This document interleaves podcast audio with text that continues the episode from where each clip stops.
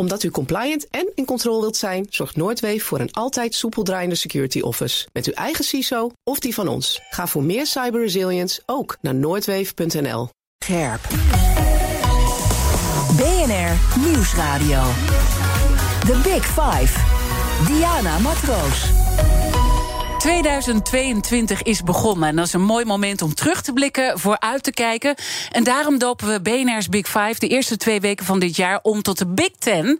En spreken Art Rooijakkers en ik, de mensen die ons inspireren. En bovendien mensen die een bijzonder en bewogen jaar achter de rug hebben. Maar ook dit jaar een belangrijke rol spelen. Wat zijn hun lessen van 2021? En wat is hun visie voor dit jaar om dit jaar tot een succesjaar te maken? En dat nieuwe jaar trap ik af met niemand minder dan Annemarie Jortsma, fractievoorzitter van de VVD in de Eerste Kamer. En als voormalig burgemeester en minister een zeer ervaren bestuurder. Dat bracht haar in 2021 natuurlijk ook aan tafel als verkenner van het nieuwe kabinet. Annemarie, van harte welkom. Goedemorgen. En gelukkig nieuwjaar, toch nog even via deze weg. Heel goed uh, 2022 toegewend. Ja, heb je iets met uh, dit moment nog uh, goede voornemens of dat soort dingen? Nou, voorlopig alleen maar kilo's kwijtraken van de kerst, maar goed. Dan kunnen we allemaal. elkaar de hand geven, Zo absoluut. ik ga trouwens niet volgende week, maar de week daarna een week maken over gezonde leefstijl. Okay. Dus dan ik zal luisteren. Kunnen de luisteraars ook bij ons terecht. ik ga natuurlijk zo meteen echt ook met je hebben over de sfeer in uh, politiek Den Haag, uh, de cultuur. Maar voordat ik dat ga doen, wil ik eerst uh, twee dingen van je weten. We hebben overigens afgesproken elkaar te tutoyeren. Allereerst, wat vind je het allerbelangrijkste dat er in 2022 politiek gezien moet gebeuren? Nou, er ligt nu een prachtig plan. Uh, en het allerbelangrijkste is dat dat zo gauw mogelijk omgezet wordt in echte, echte acties. Uh, want het regeerakkoord is veel meer beleidsmatig geworden. En ja, nu moeten de ministers aan de bak. En we hebben er genoeg, dus volgens mij kunnen ze aan de slag. Mooi. Dan gaan we zo meteen uh, ook bespreken wat er dan moet gebeuren qua uitdagingen en taken ja. die uitgevoerd moeten worden. Het tweede wat ik van je wil weten: 2021 was natuurlijk ook het jaar van lockdowns en nu nog steeds. We zitten er nog uh, middenin. En nou woon je uh, samen met je kinderen, voor de mensen die dat niet weten, en kleinkinderen in één huis. Dat is een ja. zogenaamde kangoeroe-woning. Nou, dat is het niet echt, maar het is wel zo'n soort. Eigenlijk een blok van term, drie, met drie huizen erin. Drie huizen. Uh, en dan tien mensen bij elkaar. Hoe bevalt ja. dat tijdens een lockdown? Nou ja, dat is op zich natuurlijk ontzettend prettig. Je bent eigenlijk één bubbel. Uh, waar het niet dat net vorige week twee van ons corona hadden opgelopen. Dus er hebben er twee, uh, de een in zijn atelier en de ander in zijn slaapkamer. Jongen van, van net 14, uh, die heeft tien dagen op zijn slaapkamer opgesloten gezeten in isolatie. maar waar ik wel trots op ben, is ze hebben het zo goed gedaan dat ze niemand van ons besmet hebben. Ze zijn het door slordigheid opgelopen. Hartstikke jammer, echt sneu. Maar ik vind, ben er toch wel trots op dat ze niemand verder besmet hebben. Dat zij zo keurig zich ja, hebben ze aan de maatregelen. Echt, en wij houden ons ook gewoon heel streng aan de regels. Ja. Dus uh, ook thuis. Dat betekent ook dat de afgelopen weken... Uh, ja, oud en nieuw hebben mijn echtgenoot en ik samen in onze kamer gezeten. Hebben we niet met z'n allen in één kamer gezeten... wat we normaal eigenlijk altijd doen. Um, en we hebben op afstand gezeten. Ik heb ze niemand geknuffeld, wat ik ook altijd heel graag doe. Uh, maar ja, het kan even Ja. niet. Dus we doen even rustig aan. En, uh, En dat is natuurlijk gewoon het belangrijkste, dat we ons houden aan maatregelen. Ja. Maar toch, hè, als je kijkt nu naar onze samenleving... Hè, want Ja. we blikken eh, terug en we kijken vooruit eh, in dit uur. Wat doet dit met een samenleving, eh, denk je? En ook met kinderen die nu ook in onzekerheid zitten... mogen weer naar Mogen school. weer naar school. Ja, ik hoop, ik hoop dat de scholen open gaan. Want het is voor de kinderen toch wel heel heftig. Ik denk dat ze het heel lang heel, eigenlijk best wel heel goed konden. En ook eh, de meeste kinderen, daar gaat het ook best wel heel goed mee. En die ouders zorgen goed voor ze. Maar er zijn natuurlijk ook kinderen waar dat anders ligt. En waar problemen zijn. En waar ja, thuis niet de oplossing is en school wel. En ja, da- daarom hoop ik ook dat er toch die kinderen ook dadelijk weer naar school kunnen. En anders moet je iets bedenken voor, voor die kinderen. Ja. Maar ik denk zelf eigenlijk dat. Kijk, als de rest van de maatschappij zich nou eens een beetje aan die regels zou houden, dan zouden die scholen ook veel makkelijker open kunnen. Want Ja. dat betekent gewoon dat je dan thuis iets voorzichtiger moet zijn. Ja, het is nou een keer. Ligt er ook een taak voor het nieuwe kabinet? Hè? Dat we toch eh, meer moeten leren leven met een virus?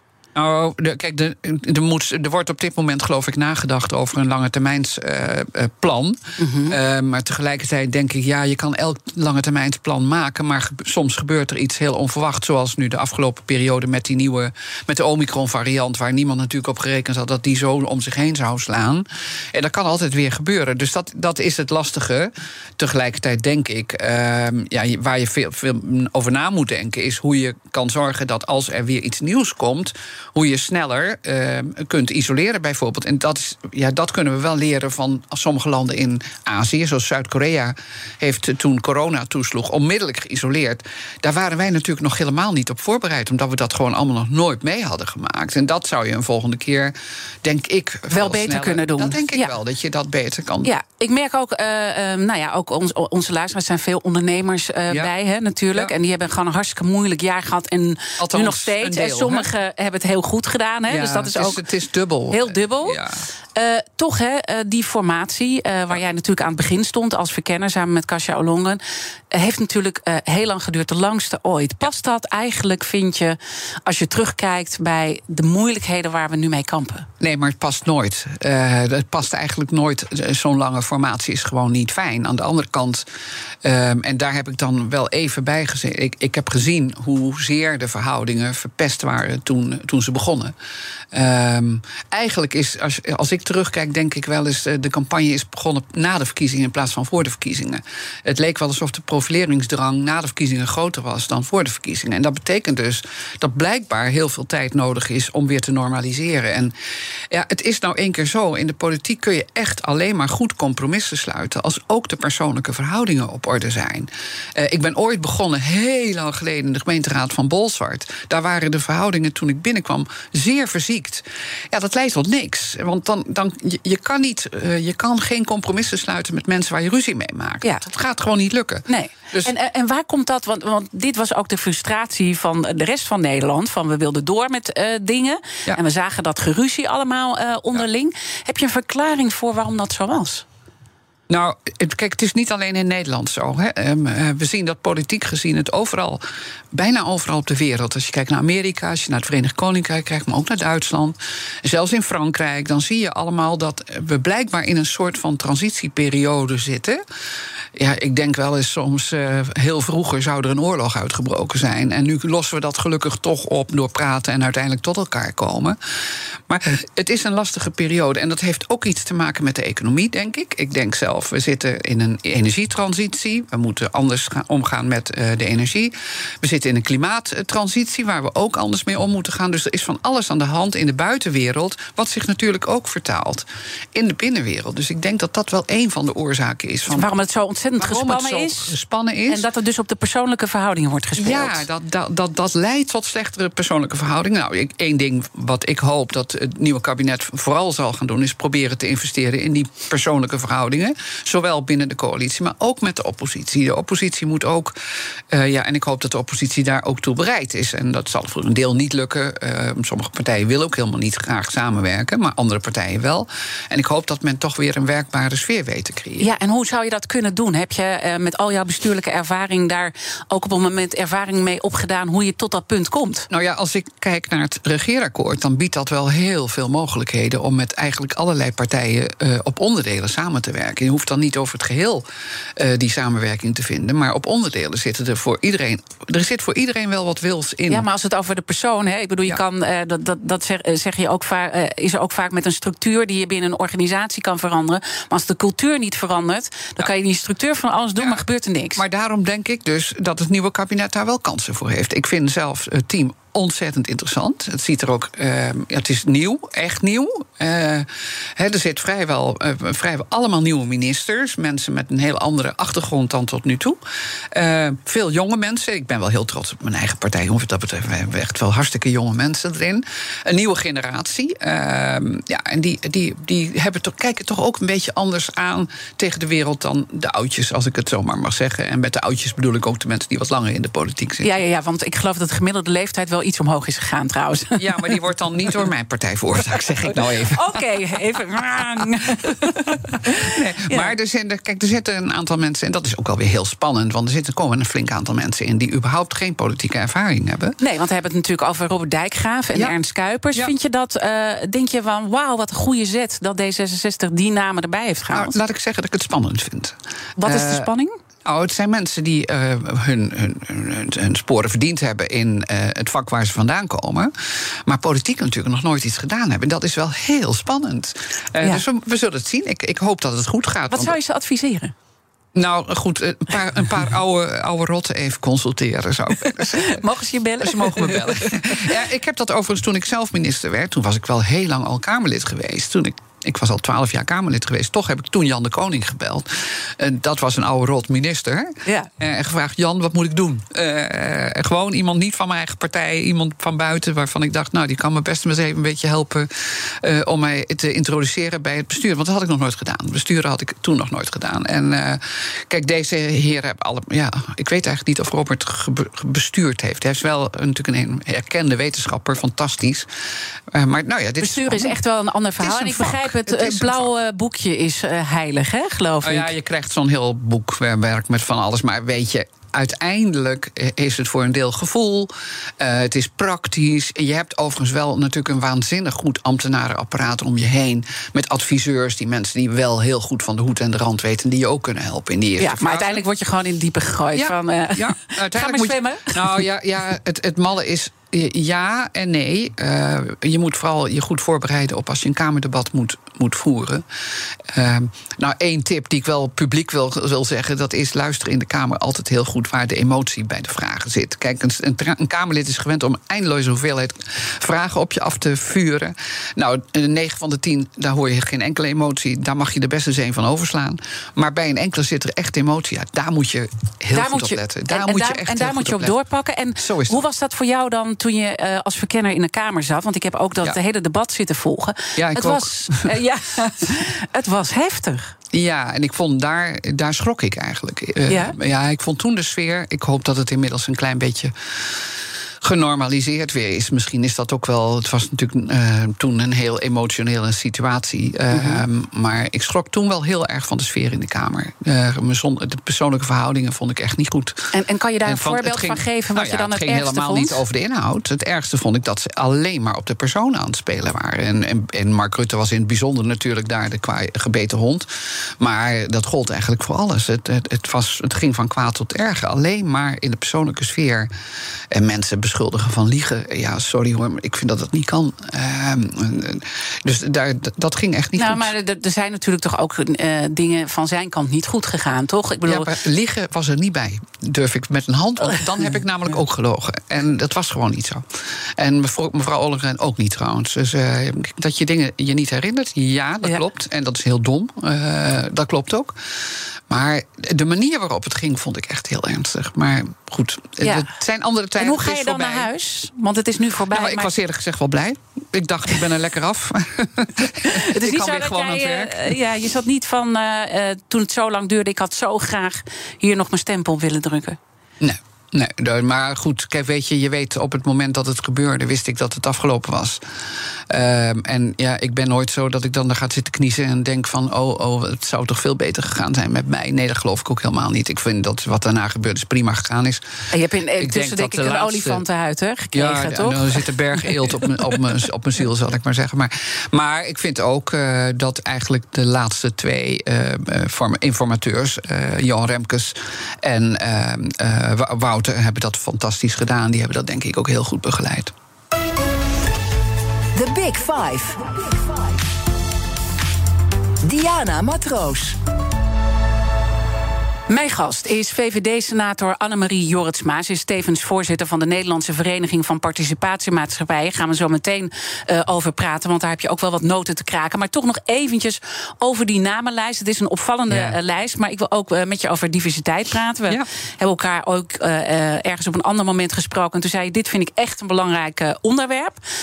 Dan moet je blij zijn, denk ik, als je de lijst nu Ja. ziet. Kijk, ik was al heel blij met mijn eigen fractie. Die nu overigens natuurlijk wel.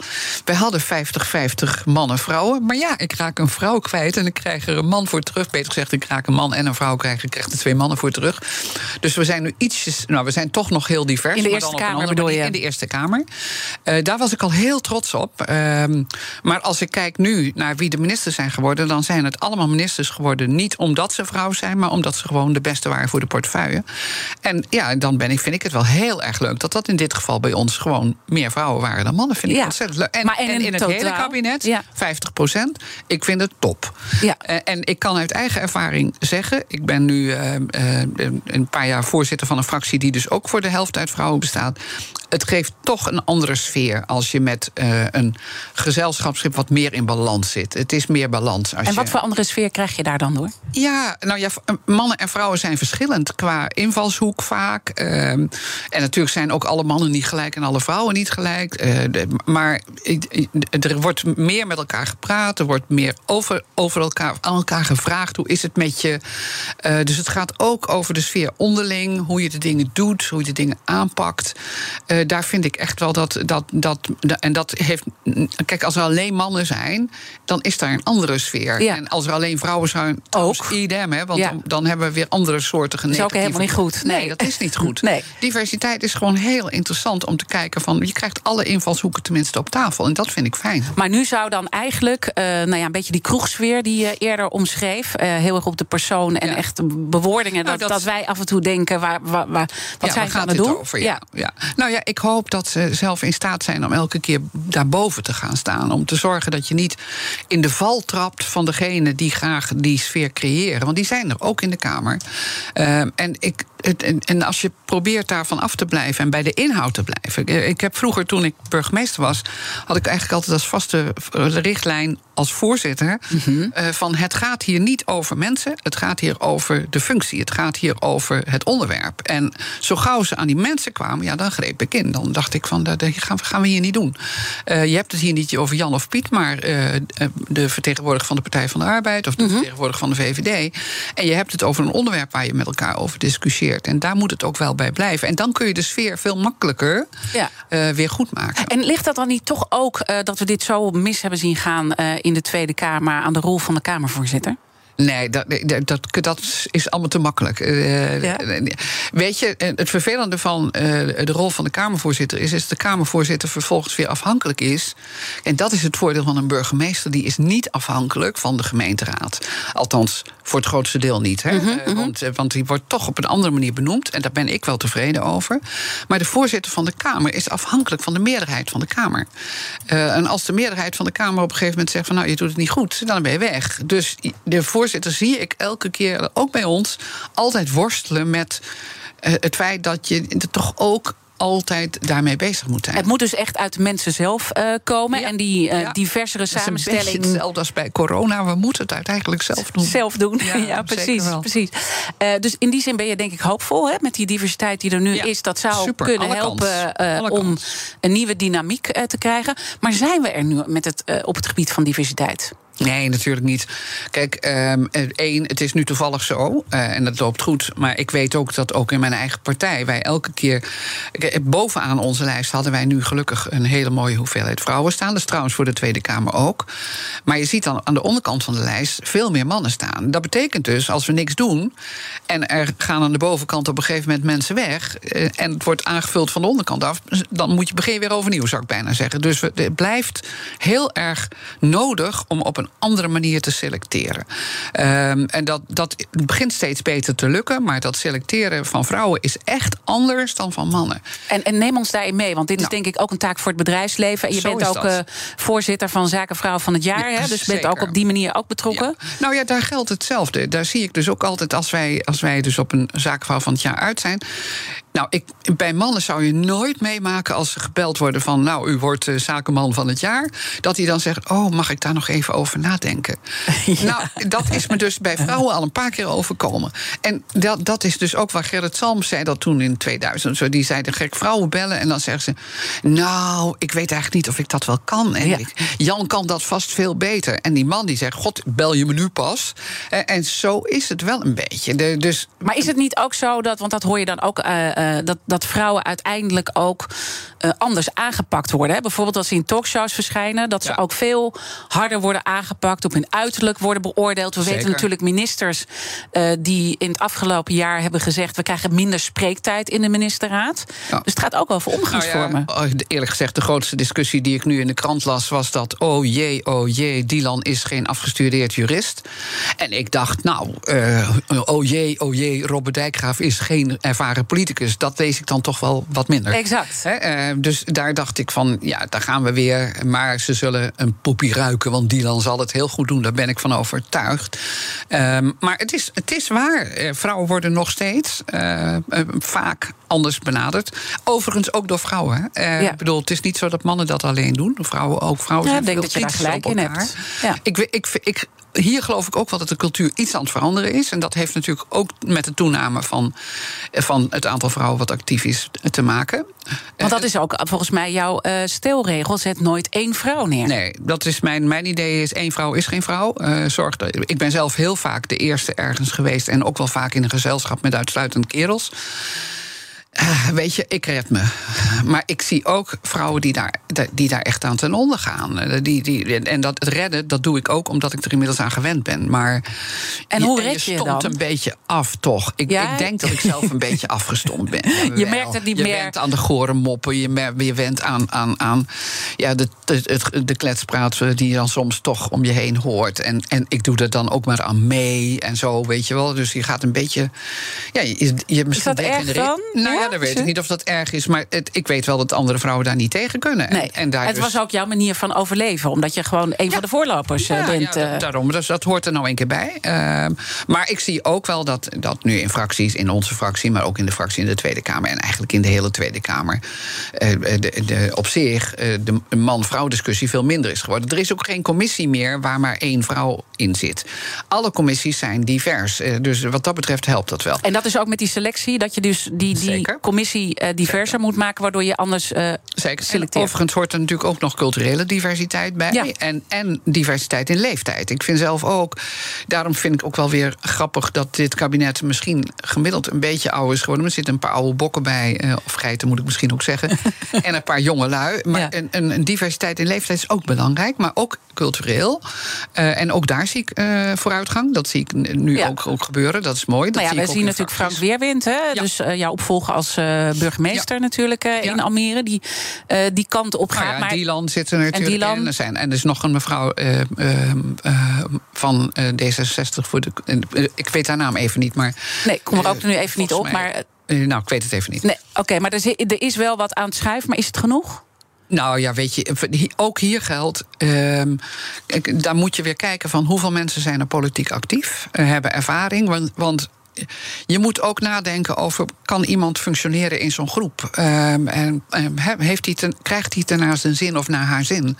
Want je, je kan iemand wel in diepe gooien, maar als dat tot ongelukken mm. leidt, dan maak je daar het voor de hele groep niet beter. Nee, maar dat, dat is dus wel belangrijk om naar te kijken hoe je die veilige sfeer uh, krijgt. En vanuit Zeker. de Eerste Kamer uh, kijken jullie ook uh, hoe kan het dat discriminatie nog te vaak voorkomt, ondanks ja. strenge wetgeving. Hè? Kernvraag van een parlementair onderzoek. Zo is het. En je bent een van de initiatiefnemers volgens ja. mij. Samen met Paul Rozemuller hebben wij gezegd van ja, ja weet je, je kan, je kan natuurlijk kijken. Wij willen graag kijken van is onze wet en regelgeving nu echt op orde? Of moeten daar nog dingen gebeuren? Want het zou kunnen zijn dat de wet en regelgeving op zich op orde is, maar dat de uitvoering nog niet op orde is. Nou, dan, dan hebben wij weer wat te doen, zou ik maar zeggen. Nou, dat, daar is een commissie nu mee bezig. Overigens bedenk ik nu dat uh, waar Erik van den Burg, die zit in die, voor ons in die commissie, ja, die gaat natuurlijk nu naar het kabinet. Dus dan moet ik even weer nadenken over een opvolger in, de, in die commissie. Maar daar, ja, en, en, ik hoop dat we daar ook weer wat van leren. Ja. Uh, uiteindelijk doe je dit soort dingen alleen maar om ervan te leren. Laten we daar zo meteen over verder praten. En ze heet trouwens uh, Gunay Oesloe. Oesloe, ja. ja uh, de, met dank aan de eindredacteur die dat even heeft opgezocht. Want ik wist het dus ook even niet. Maar laten we zo meteen verder praten met Annemarie Jorritsma. Ze is mijn gast vandaag vanuit je rol als voorzitter van de NVP. Praten we straks over start-ups en investeerders. Blijf luisteren. Eneco. Omdat uw systemen kritisch, complex en soms toch kwetsbaar zijn, beschermt Noordweef u 24 uur per dag tegen geavanceerde aanvallen. Ga voor meer cyberresilience naar noordweef.nl. Blijf scherp. BNR Nieuwsradio. The Big Five. Diana Matroos. Welkom bij tweede half uur. Deze week kijk ik met vijf prominente Nederlanders terug op 2021. Maar we kijken uiteraard samen ook vooruit naar het jaar dat komen gaat, waar we nu net aan begonnen zijn. Later deze week praat ik nog met Klaas Dijkhoff, die na een indrukwekkende politieke carrière het Haagse leven achter zich heeft gelaten. Benieuwd hoe het hem uh, vergaat. Mijn gast vandaag is VVD-senator Annemarie Jorritsma, en voorzitter van de Nederlandse Vereniging van Participatiemaatschappij, kort gezegd de NVP. Jullie staan voor de Venture Capital en private equity bedrijven. Het komend half uur, Annemarie, wil ik heel graag nog twee onderwerpen met je bespreken. Namelijk waar je denkt dat nu de grootste uitdagingen en taken liggen voor het nieuwe kabinet. Dus daar sluiten we de uitzending mee af. En investeren in innovatieve bedrijven. Want daar wil ik mee eh, beginnen. Vanuit jouw rol als eh, voorzitter van de NVP kwam je half december met een oproep dat eh, pensioenfondsen vaker moeten investeren in jonge techbedrijven. Wat is het probleem? Nou, het is heel bijzonder dat er heel lang al een discussie over is dat uh, pensioenfondsen meer in Nederlandse bedrijven zouden moeten investeren. Um, en ik vind het heel raar dat vooral in venture capital, um, als er buitenlandse, als er pensioenfondsen in investeren, zijn dat buitenlandse. Dus Nederlandse pensioenfondsen hebben tot nu toe de venture capital sector, wat een hele belangrijke sector is voor de, met name de start-ups en de, de, de scale-ups in de technische sfeer, technologische sfeer. Um, dat daar nauwelijks investeerders, eh, pensioeninvesteerders in uit Nederland eh, nauwelijks niet. En, en, dat is dus eigenlijk in het buitenland moet dat uh, kapitaal dan vervolgens worden aangetrokken? Nou, ja, het gek is dat het dus. Eh, zij, zij investeren allemaal wel in buitenlandse bedrijven. Uh, en, maar het heeft er erg mee te maken dat blijkbaar ons Nederlandse pensioenfonds gewend zijn altijd hele grote tickets te pakken. En ja, venture is per saldo bijna altijd een klein ticket. Het zijn bijna altijd relatief kleinere bedragen. Nou, misschien ook wel een hoog risico. En het is een iets hoger risico, maar als je kijkt naar het geheel, is het rendement op venture ook gewoon heel goed. Uh, we hebben met, samen met TechLeap daar in december, uh, vorige maand, een, uh, een, een brochure over gemaakt. En die we ook naar hun hebben gestuurd. Met daar mm -hmm. allerlei data in om te laten zien dat venture een hele goede investering is. Um, en heel vaak beter dan de beurs, zou ik maar zeggen. Um, dus wat dat betreft is het helemaal niet zo dat het risico onmogelijk okay, groot is. En waarom doen dan toch die investeerders het niet? Waarom nou, laten ze dat nou, liggen? Pensioenfondsen doen het zo, zoals het ons lijkt. Uh, vooral niet omdat, omdat zij altijd gewend zijn met hele grote bedragen in één keer uh, in een fonds te stoppen. Uh, ja, en bij venture is dat, dat ja, is dus altijd het zijn kleiner. tickets, maar is het niet ook omdat ze dan toch heel veel kosten voor zo'n kleine ticket ja, moeten optuigen? Ja, ze noemen het kosten. Maar volgens mij is het enige wat echt interessant is, is het netto rendement. Je, je, kosten zijn, dat is overigens ook bij private equity zo, is zijn wat hoger. Dat mm -hmm. klopt. Maar dat zijn kosten die bij private equity en, en venture zichtbaar zijn. Op de beurs zijn die er natuurlijk op. Alleen die worden berekend binnen het ja. bedrijf en zie je dus niet terug in de aandelen. Dus daar, daar zit altijd een lastige om het uit te leggen. Maar per saldo levert zowel private equity als venture een goed rendement op. Ook voor onze pensioenfonds. En ik vind ook dat er wel uh, een beetje ook een plicht is. Een, een, een Oh soort ja, ereplicht is dat zij ook in Nederlandse bedrijven investeren. En niet alleen maar in buitenlandse. Um, MKB-financiering is hartstikke belangrijk. En ik vind het heel raar dat we daar nog steeds voor ook, ook bij de overheid moeten aankloppen. En dat is ook nog steeds ja. nodig. Nou ja, het gaat, gaat ook om belangrijke transities, denk ik ook. Waar Zeker. vaak die start-ups, hè, want we, nou, we hebben het natuurlijk nu... net over de taken gehad. Hè. Klimaat is een belangrijke Zeker. taak die uitgevoerd moet worden. Ja, je ziet allerlei innovaties op het terrein van de energietransitie. Mm. Die zitten vooral bij dit soort bedrijven, bij die kleinere start-ups. Uh, ik ken een hele interessante, toevallig weet ik dat, omdat een van mijn bestuursleden daarbij betrokken is. Die aan het kijken is naar uh, een nieuwe vorm van kernfusie. Mm -hmm. Super interessant. spannende bezigheid. Kan mislukken. Ja, dat kan mislukken. Maar er zijn ook tal van dingen die gewoon lukken. Um, en ja, het zou zo jammer zijn als wij daar onze bedrijven onvoldoende bij helpen. En vervolgens die bedrijven dus gedwongen worden om met buitenlandse investeerders te gaan werken. En misschien daarmee ook wel naar het buitenland verdwijnen. En dat zou, ja, dan, dan denk ik helemaal, dan moeten we ons eigenlijk een beetje rot schamen dat we dat niet voor elkaar hebben. Ja, want dat is natuurlijk het effect. Als ze het hier niet krijgen, dan gaan ze uiteindelijk. En is er dan wel geld uit het buitenland te halen? Want we weten, er is natuurlijk heel veel kapitaal wat gewoon er ligt om geïnvesteerd te worden. Nou ja, deels wel. Hè. De, maar er is, zijn ook nog, er is ook nog een stukje marktfalen. Maar daarover voor wordt het debat ook met de overheid gevoerd. Maar uh, voor zover dat niet is, halen ze, wordt, wordt er veel door buitenlandse investeerders in Nederlandse techbedrijven geïnvesteerd. En dat is prima. Ja, als het niet uitsluitend dat... zo is. Ja. Uh, het moet gewoon ook Nederlands Nederlandse investeerder. Ja, en, en dan heb je die oproep uh, gedaan. Ik zag wel dat Gert Dijkstra, investeringsmanager bij APG, de grootste pensioenuitvoerder van Nederland, zei: Nederlandse pensioenfondsen zouden vaker in jonge techbedrijven uh, nou, moeten kunnen beleggen. Nou, dat dus... zou heel fijn zijn. Dus dat gesprek moeten we echt serieus gaan voeren. En ik, ik vermoed dat ze daar zelf iets voor, wel iets voor moeten doen ook. En, en laten we dat gesprek maar eens met ze gaan voeren om te kijken hoe we dat beter voor elkaar krijgen. Maar, maar wat is dan hetgeen wat ze moeten doen? Nou, waarschijnlijk moet je er wat specialisten op zetten. Dus mensen die voor hebben die daar dan zich ook mee gaan bemoeien. Want je hebt wel deskundigheid nodig. Want het aardige natuurlijk vind ik zelf altijd van venture capitalist en ook van, van private equity is dat ze niet alleen geld leveren, maar ook deskundigheid. Ze helpen ook bij de bedrijfsvoering van, van bedrijven om ze beter te maken. Uiteindelijk verdienen ze er alleen maar aan als die bedrijven beter worden. Ja, en dat is misschien ook wel bij elke transitie of elk nieuw ding doen. Het is ook spannend omdat je er geen verstand van hebt. Dus is het makkelijker om te denken. Eh, ik doe het even niet. Ik doe het even niet. Ja, en, en, en dan zijn er anderen die dat wel opbouwen. En, en die worden dan groter en die worden steeds machtiger. En voor het weet zijn het alleen maar weer buitenlanders. En dat moeten we niet willen. Is het ook zo dat er voor investeerders ook een taak ligt? Hè? Want we hebben natuurlijk allemaal ja, eh, transities die we uh, tot een goed einde moeten brengen. En dat is een enorme taak. Ligt daar ook gewoon een heel belangrijke rol, even los van of het start-ups zijn of wat voor bedrijven dan ook voor die investeerders? Nou ja, kijk, bedrijven moeten natuurlijk tegenwoordig gewoon maatschappelijk verantwoord opereren. Binnen de NVP doen wij zelf heel veel aan ESG. We, we mm. ook, daar hebben we zelfs een ESG Award elk jaar voor. En je ziet dus ook dat inmiddels uh, onze leden zich steeds meer bewust worden dat ze een, een rol te vervullen hebben, zowel voor het milieu als voor social als voor hun eigen. Maar het blijft toch ook spannend, toch? Het is spannend en dat is ook zo. En um, nou, één ding wat bijvoorbeeld um, in de private equity wereld um, nog niet echt gelukt is, dat is diversiteit. Er is nu een club, dat is Level 20 heet het, in, in Engeland opgericht, maar in Nederland inmiddels ook fors een voet aan de grond gekregen. En wij helpen daar zeer bij. om te zorgen dat, om te proberen om veel meer vrouwen actief te krijgen in private equity. en, en dat lukt nog maar mondjesmaat. daar doen wij veel aan. Ja, ja, ja. Ontzettend en, leuk. En wat is dat dan? Nou, voor het niet echt lukt? Nou, voor een deel is, heeft het te maken met, uh, ja, als ik het mag zeggen, kloongedrag. Heel onaardig om het zo te zeggen, maar het is toch wel zo. Als je, het zijn natuurlijk meestal kleine teams, ook bij private equity. En als je dan met zes mannen zit, eh, dan is het toch het makkelijkste om er weer een man bij te vragen. En, uh, dus je moet zelf echt ervan overtuigd zijn dat het beter is om divers te worden. Nou is het aardige dat het ook gevraagd wordt door investeerders. Dus in toenemende mate vraag ook je investeerders van wat, hoe is uw team eigenlijk samengesteld? Mhm. Is dat wel divers genoeg? Nou, laat die investeerders dat vooral blijven doen. Dat helpt.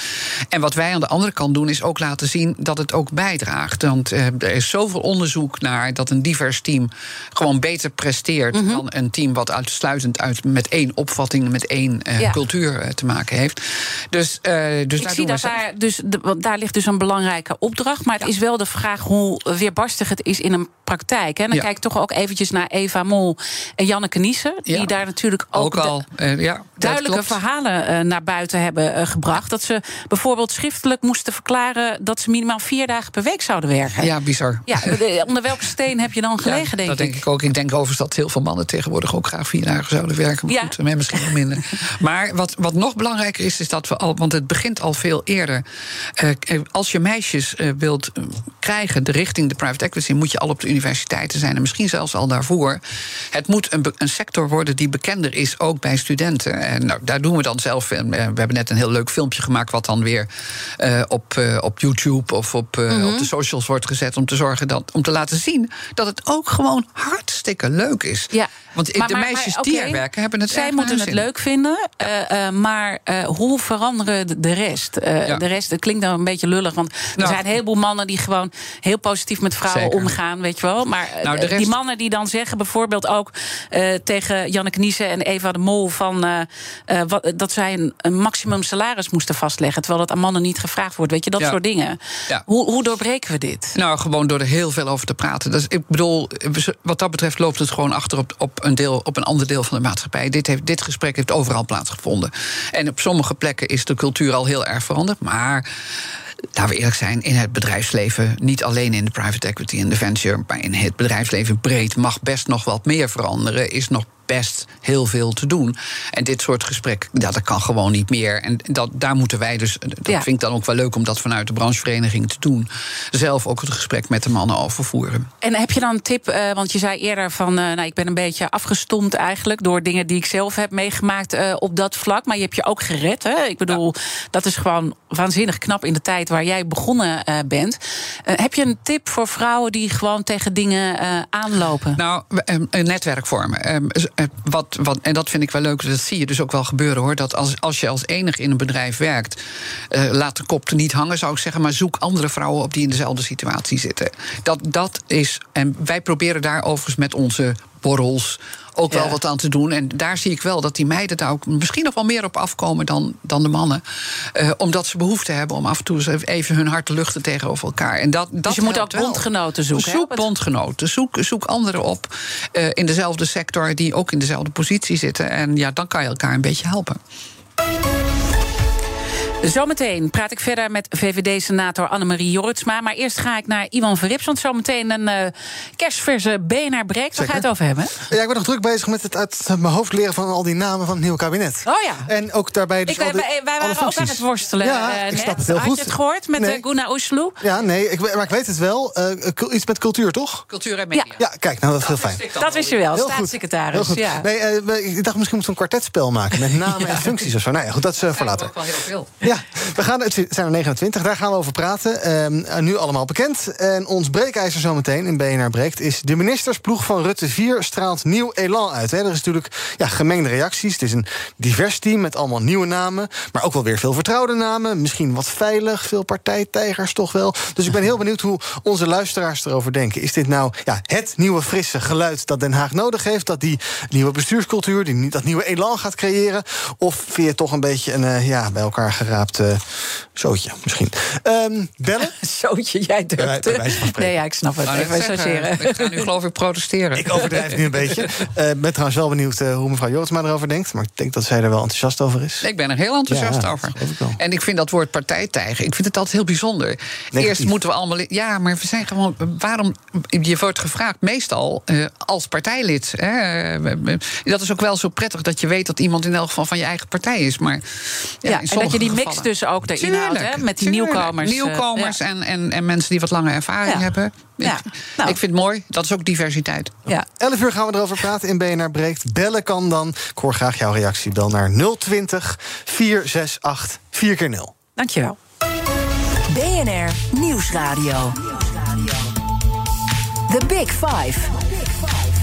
Diana Matroos. Je luistert naar BNR's Big Ten van 2022. Later deze week zal ik nog spreken met burgemeester Abu Taleb, Klaas Dijkhoff, eh, de oprichter van Azerion, die een beursgang heeft aangekondigd. Net aan het slotstuk van 2021. Spannende tijd. En met de topchef van restaurant Rijks en Wils, die gewoon het voor elkaar kreeg om in eh, coronatijd een ster binnen te slepen. Mijn gast vandaag is VVD-senator Annemarie Jorritsma. En we hebben altijd een kettingvraag bij dit programma. Helaas was er geen vraag voor jou, omdat we hiervoor eh, vakantie hadden. Maar je hebt wel de eer om eh, naar mijn gast van morgen een vraag te stellen. En dat is burgemeester Abu. Wat zou je hem willen vragen?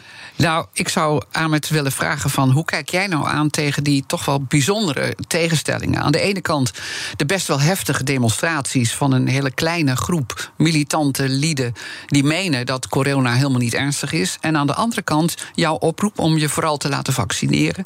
En al die mensen die dat uit onwetendheid ook nog niet gedaan hebben. Wat doet dat met je en hoe krijgen we ze weer bij elkaar? Mooie vraag. Ga ik hem zeker eh, stellen morgen. Hoe, hoe denk jij dat we die groepen bij elkaar kunnen krijgen? Nou, hier ook weer geldt het gesprek blijven aangaan. Ehm, en ik, ik heb zelf bij mezelf gemerkt dat ik ook enigszins aan het radicaliseren was. Ehm, Ja. hè, omdat ik echt vind, ik kan gewoon niet begrijpen waarom mensen zich niet laten vaccineren. En zich zo laten beïnvloeden eh, door ja, toch complottheorieën, eh, door theorieën die gewoon niet deugen.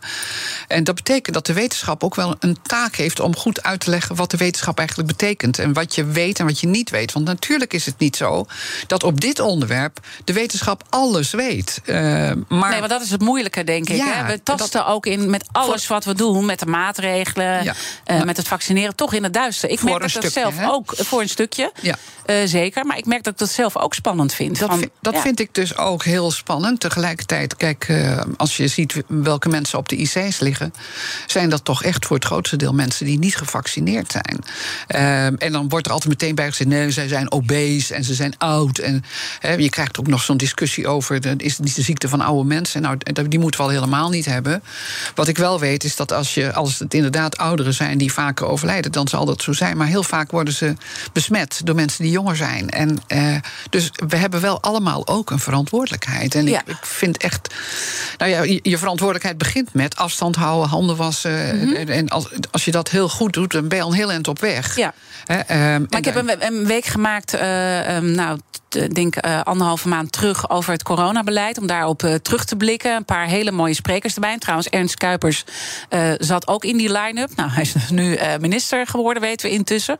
En hij zei toch ook wel, we moeten ook meer durven de medisch-ethische discussie eh, Ja. met elkaar te voeren. En als je dan kijkt ook naar die lange termijn strategie, waar we al even kort over spraken samen aan het begin eh, van de uitzending, ligt natuurlijk ook een rol Zeker. voor het nieuwe kabinet. Dat we misschien ook. Je kan niet een land op slot blijven gooien elke keer. Nee, natuurlijk. nee, natuurlijk niet. En dat is natuurlijk wel wat er nu is gebeurd. Ja, nou ja, goed.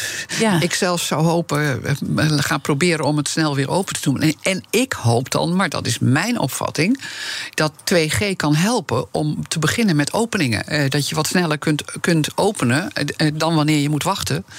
Totdat het verantwoord is ook voor, om het voor iedereen open te maken. Dus het, het- en dat zijn hele lastige discussies. Waar vooralsnog in de politiek ook best wel heel verschillend over gedacht wordt. En niet zo. In andere landen doen ze het overigens hoor. Want ik ga zelf op vakantie binnenkort naar een land waar het gewoon verplicht is. Ik, moet, ik kom gewoon het land niet in eh, als ik geen booster heb gehad. Klaar. Ja, Eh, dus en, en, en ja, wij zijn daar, wij zijn daar wel, wij behoren wel tot de categorie landen die daar buiten gewoon voorzichtig mee omgaan. En misschien is dat goed, hè, eh, dat we er wat Ja, voorzichtig ik mee denk dat het omgaan. ook wel goed is dat we heel veel kritische vragen stellen. Die kritische vragen wel, maar als het betekent dat we langer in de ellende blijven zitten, dan zou ik het wel weer heel jammer vinden. ja, ligt daar ook toch een taak voor het nieuwe kabinet om Zeker. beter te communiceren? Nou, beter, ik weet niet of ze het beter kunnen. Want beter, ik vind dat het kabinet helemaal niet zo beroerd gecommuniceerd heeft. Het is altijd heel opvallend. Er is een persconferentie geweest en de eerste reactie is altijd: Oh, wat was het weer een slechte persconferentie? En dan denk ik, jongens, heb, heb je nou goed geluisterd? Ik vond het een hele duidelijke persconferentie. Ik vond het helemaal niet slecht. Eh, en natuurlijk zijn er dan ook nog een heleboel mensen worden natuurlijk niet bereikt. Hè? Ik bedoel, Nou, jij. dat is, vind ik, eh, eh, lastig. precies. eh, Maar, ze luisteren mee ook niet naar ons. Hè. Ze luisteren, ik bedoel, naar BNR Radio, zal ik maar zeggen. Er zijn zoveel mensen die überhaupt niet meer de traditionele media horen. Mhm. Eh, die zitten in hun eigen bubbel. Die kijken op Facebook en zien dan hun eigen eh, nieuws. Eh, die, die zien helemaal niet de, de, de artikelen. Of die lezen helemaal niet de website van het RVM, zou ik zeggen. Ik verwijs altijd als ik mensen antwoord. Als ik antwoord, maar het is te veel geworden. Hè. Wij krijgen duizenden mails. En op, ik, op een gegeven moment ben ik begonnen om ze weg te gooien. Want het kan gewoon niet meer. En die mails zijn trouwens meestal copycats. Dus het is, het is ook niet iets wat mensen zelf bedacht Nee, hebben. die zijn soms ook best heftig. Ik bedoel, wij krijgen ja, ook ja, ja, het is, heftige, het terwijl echt, verschrikkelijk. eh, Maar kan ik zeggen, heel eh, kritische vragen stellen. Maar goed. Ja, nou, ik, ik verwijs altijd maar naar de website van het RIVM. Daar staan een heleboel artikelen op met heel veel vragen en antwoorden. En dat is de wetenschap tot nu toe. Dat is wat we weten. En Mhm. dan weet je nog steeds niet alles. Nee. Eh, uiteindelijk eh, ehm, liggen er een- aantal grote uitdagingen op het bordje van het nieuwe Zeker. eh, kabinet. Hè? Zeker. Eh, we hebben ze al eh, even benoemd. En het is best spannend met zo'n eh, nieuwe ploeg. Wat, wat, wat wordt het, eh, het moeilijkste voor dat nieuwe kabinet om eh, te slagen? Want eh, ze hebben ook best wel korte tijd, hè? Ja. Richting de nieuwe verkiezingen. Ja, zeker. Eh, de- en dus ik En dat ze dus niet in, de, in, in die campagnestand weer komen. Nee, dat, dat, dat- daar moeten ze voorlopig helemaal uit wegblijven, zou, zou ik zeggen. Ehm, en dat betekent dat ze gauw dus echt actie moeten gaan doen. Dus op gang moeten komen met uitvoeren. Van, van die voornemens. Ehm, nou, er, er ligt ook een heleboel geld klaar om goede plannen eh, uit te kunnen voeren. Ehm, ja, en nu moeten ze, ja, daar moet, die moeten ze dus gauw gaan vertalen naar echte acties die ze kunnen uitvoeren. Ik, ik, ik, ik, bijvoorbeeld als het gaat over stikstof, dat is zeer urgent om daar dingen mee te gaan doen, zodanig dat ook weer eh, op plekken de bouw weer plaats kan vinden. Eh, en dat betekent dus dat er gesprekken gevoerd moeten worden met de, de partijen die, die het aangaat. En ook daar geldt, praten moet dit probleem helpen oplossen. Ja, maar wij zitten wel eh, structureel met een personeelstekort in alle sectoren. Dus ik denk, ja, mooi dat er Nou, mag geld ik is. daar, mag Ja? ik daar als eerste zeggen, zullen we eens proberen om allemaal een beetje langer te gaan werken? Want Nederland is nog steeds top parttime land. En ik vind dat echt. Kijk, ehm, en dat geldt helaas nog steeds vooral voor vrouwen. Uh, maar ik, eh, we weten dat op tal van plekken, als iedereen gewoon een paar uur langer zou werken, dat dan heel veel personeelsproblemen al opgelost zijn. Dus daar zit echt een grote oplossing. Daar en... zit voor een heleboel sectoren echt een hele grote oplossing. En dat betekent dus ook dat die sectoren moeten nadenken hoe ze het interessanter kunnen maken om langer te werken. Want dat is natuurlijk de andere kant van de medaille. Ja. Um, en, en, en de oproep naar een uh, kabinet, hè, want je zei eerder, uh, nou ja, de, de, de, uh, goed die verhoudingen. Um, nou weten we natuurlijk, iedereen wilde die nieuwe bestuurscultuur. En tegelijkertijd ehm, zie ik jouw partijgenoot Rutte zeggen in een kerstinterview in de Telegraaf ik kan eigenlijk helemaal niet veranderen. Wat ik denk wat ook wel een eerlijk antwoord is. maar, maar dat heeft dat antwoord... met cultuur te maken. Hè? Een mens hoeft niet te veranderen om de cultuur te kunnen veranderen. Uh, ja, hij blijft wie hij is. En ik ben heel blij dat hij is wie hij is. Want hij is namelijk degene die juist wel in staat is om mee te helpen de cultuur te veranderen. Uh, laat, dat heeft hij overigens ook in maar hij heeft veel verwijten, wat je er ook van vindt. Maar hij heeft veel verwijten en heeft hij ook eh, gezegd: dingen moeten uh, anders. En nu zegt hij eigenlijk: ja, maar ik kan niet anders zijn. Dus je moet natuurlijk ook wel zelf veranderen om die cultuur te kunnen veranderen. Dat weet ik niet. Dat weet ik niet. Ik, ik denk dat ik zelf ook in staat zou zijn om mee te helpen de cultuur te veranderen, terwijl ik als mens niet verander. Uh, en daar moet hij natuurlijk. Nou goed, hij heeft een fantastisch team om zich heen nu. Wat mee kan helpen om die cultuur echt te veranderen. Waarbij ik overigens denk: het allerbelangrijkste is dat we weten, het vertrouwen weer weten te winnen. En dat, dat is um, dus niet alleen maar uh, plannen maken, maar uitvoeren. Laten zien wat je doet. Ik denk zelf en daarmee win je vertrouwen. Ja, ik denk actie. dat alleen maar uitvoering echt gaat helpen. Ja. Uh, en dat is voor zowel de klimaatplannen, uh, dat is voor de stikstofplannen. dat geldt overigens ook voor corona in de langere toekomst. laten zien wat je kan. ja, dus ja. ik ben heel nieuwsgierig naar al die acties. Hoe ziet jouw toekomst eruit? Want het misschien is ook wel zo'n begin van 2021 ook een moment van bezinning. Of 2022 moet ik zeggen. Van hoe ga jij verder? Uh, nou ja, ik ga gewoon door.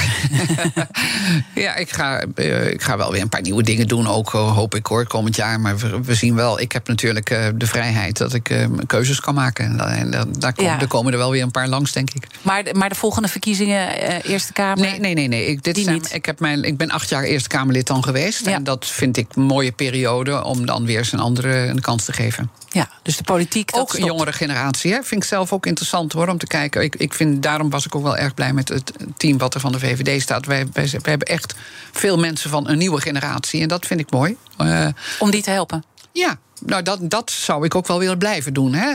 Uh, en mag ik me dan een beetje speciaal richten op vrouwen? Maar dus, uh, ik wil ook mannen graag helpen, hoor, maar een beetje helpen om politiek actief te worden. Dat, dat soort werk wil ik wel blijven doen. Vind ik leuk. Ik wilde je heel erg danken voor je komst, Annemarie Jorritsma. En natuurlijk zijn alle afleveringen van ons altijd terug te luisteren. Je vindt onze podcast uh, in de BNR-app. Maar je kan het ook vinden via bnr.nl. Maar blijf vooral de hele dag live. Zometeen Iwan Verrips met BNR breekt. En dat gaat natuurlijk ook over dat nieuwe kabinet. En uh, de namenlijst, wat men daarvan vindt.